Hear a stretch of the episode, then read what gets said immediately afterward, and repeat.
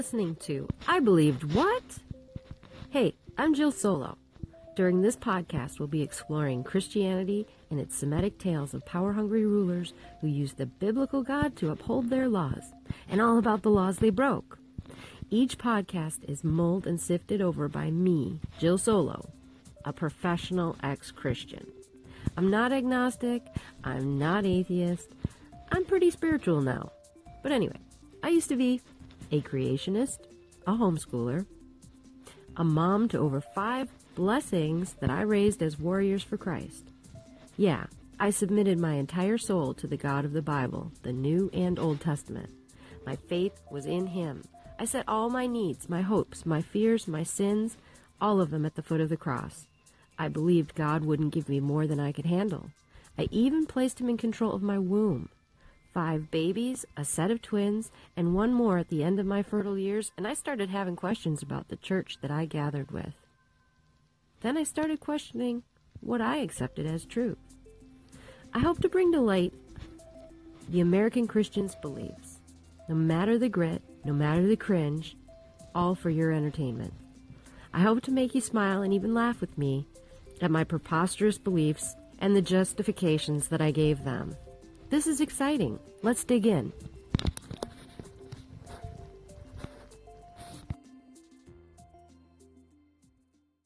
As a child of Christian parents, I was extremely codependent. They knew Jesus before I did, right? Besides, aren't I supposed to honor my parents? Humble myself before the elders. Hmm.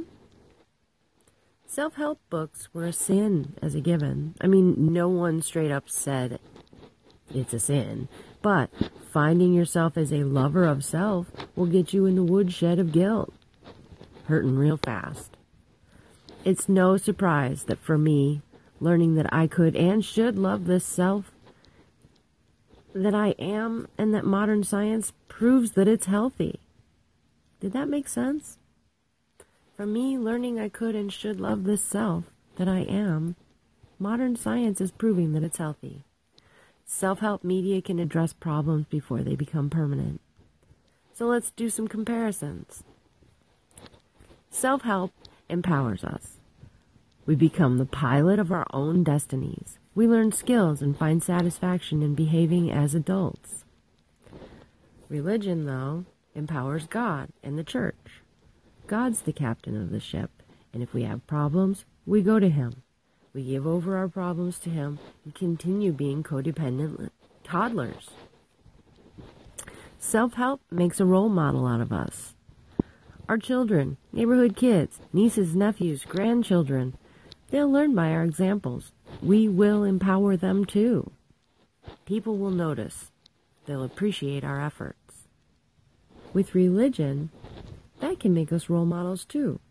The children in our lives may learn the fear of God by our words, and good behaviors will come by our actions. Hopefully, they'll catch on too. Self help makes us wiser, better versions of ourselves. When we seek self help, we open our awareness of our actions. We see things as they are, not how we'd like them to be. We're more willing to learn and to admit that we're wrong when we are. With religion, it makes us wise in only one way of thinking. It can help us become better people. And it shows us we're accountable for our failures and weaknesses, but it steals the glory of all of our good deeds and gives them all to God. Hmm. All right, let's keep going. Self help teaches us that we can depend on ourselves. By being honest to ourselves, we're not sucking up to outsmart punishment. We can fully be accountable, and our willingness to change for the better drives us to choose healthy choices. With religion, it teaches us we need to go to seminary or learn Hebrew to fully understand the meanings of the, the scriptures. If we refuse other doctrines and theories by calling them false teachings, we're stunting growth. With self help, we can save time time that we'd spend at the doctor or a therapist can be well spent on the couch at home reading a self help book, studying a self help webpage. With religion, no extra time is lost either. We're busy reading the same verses over and over. What do we keep forgetting? With self help, we save face. We only have to admit to us. We are bare and vulnerable, but we can be fully present. We know ourselves better than anyone else, and we can judge harshly or mercifully. Hopefully, the latter will be the top 90%. With religion, from my own experience, I groveled, I begged, I repented over and over again. I hoped I had enough faith to save me from damnation. Now, 2 Timothy chapter 3, verse 2 through, I could go all the way to 6, is speaking of the last days. Please note, this was 2,000 plus years ago. So he says, People will be lovers of self, lovers of money, proud, arrogant, abusive, disobedient to their parents, ungrateful, unholy, heartless, unappeasable, slanderous, without self control, brutal, not loving good, treacherous, reckless, swollen with conceit, lovers of pleasure rather than lovers of God, and denying his power. Okay, I'm done reading that. I am now a lover of myself. With that, I'm taking good care of my teeth, my skin, and my body, my organs. Gotta turn the page here. Sorry. I've got a new mindset. It's freed from the biblical God. It desires healthy choices. I quit a bad habit for good forever two weeks ago. Or every two weeks. I'm sorry. I've done that every two weeks. So far, I quit smoking cigarettes. I stopped chewing my nails. This is like all within two months, okay? Um, and I became more mindful and honest to myself about what I was bringing to my mouth. I've already lost six pounds, and now I'm trying to be more present with my children and being more mindful about how I use my smartphone around them. I'm feeling proud. Proud is a good thing. Why does the Bible revoke us of this gift? Arrogant. I may look at the invisible guys that Christians believe in and talk to, and I may arrogantly say, I don't see anyone there. Even though a believer feels certain or has faith that their good guys are making their football team make the Super Bowl, I'm suddenly arrogant? I'm sorry. Okay, abusive. Hmm. On the contrary, I feel that I'm more tolerant now. Although the inner toddler that I have wants to throw the hugest fucking tantrums in the grocery store with all the zombies walking around just not even giving a shit who they're running down. I do want to abuse some people, but I choose not to. Disobedient to parents. Come on now, really? adults are so adults are supposed to obey their parents? Or is this is this referring to fallen youth? Okay. With self-help in the religious community on the low mental illnesses are on the up and up. Of course rebellion's gonna happen. Mental illnesses curse the offspring without self-help or therapy. It's inevitable Ungrateful is the last one. No, no, I think unholy was. Yeah, okay, so we've got a few more. Ungra- ungrateful. Okay, as a Christian, I was the lowest of the low.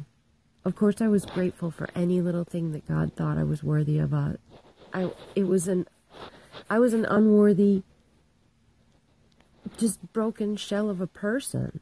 I didn't deserve anything but crucifixion. That's how I believed.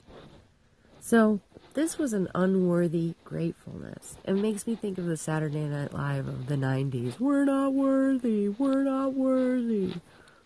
That was me. Now that I'm enlightened, though, I have the deepest sense of gratitude for all the things that I have, on top of the very gift of life itself. And the jewels that shine for so many places around my life, all my children, my God. Well, not God, but you know what I mean. I'm more grateful for this healthy body and my sight and my hearing and my family and my strong bones and my home and the things in my home than I've ever been. What's even cooler is that the overwhelming sense of belonging and home that I have now. It cranks up my worthiness factor by 10. All right, this is the last one unholy. Holy means sacred, consecrated, or promised with sacrifice to God. It means worthy of complete devotion as one perfect in goodness and righteousness. Doesn't the Bible say that we were all born into sin? Doesn't that mean we're all unholy? How does this even change anything? Look, I'm not going to continue pecking through these descriptions of fallen Jews. I see religion as a noose. It has most of the truths in a hood over our heads, but then they decide, whenever they want, that the floor drops and we're left dangling by our necks. It's time to release the bitch slap on religion. Religion is the enslavement of the 21st century. It keeps the obedient nose to the cobblestones, turning the other cheek, while meanwhile, those who are confident and conscious free, profit, and build bigger churches and governments. Let's get change moving. Hey, I'm Jill Solo. I'm really happy that you came visit me, listen to my story, listen to how I feel. I'm really happy that you're here. And I look forward to spending more time with you. I'd love it if you'd drop me a line, uh, leave a message, whatever. Just put put something in my reviews. That would really rock, okay? I'm feeling really uh, what's the word? Insecure right now. So uh, good luck to you all. Have a wonderful day and happy awakening to you. It's so great to get the shackles of religion off. Be well, you guys.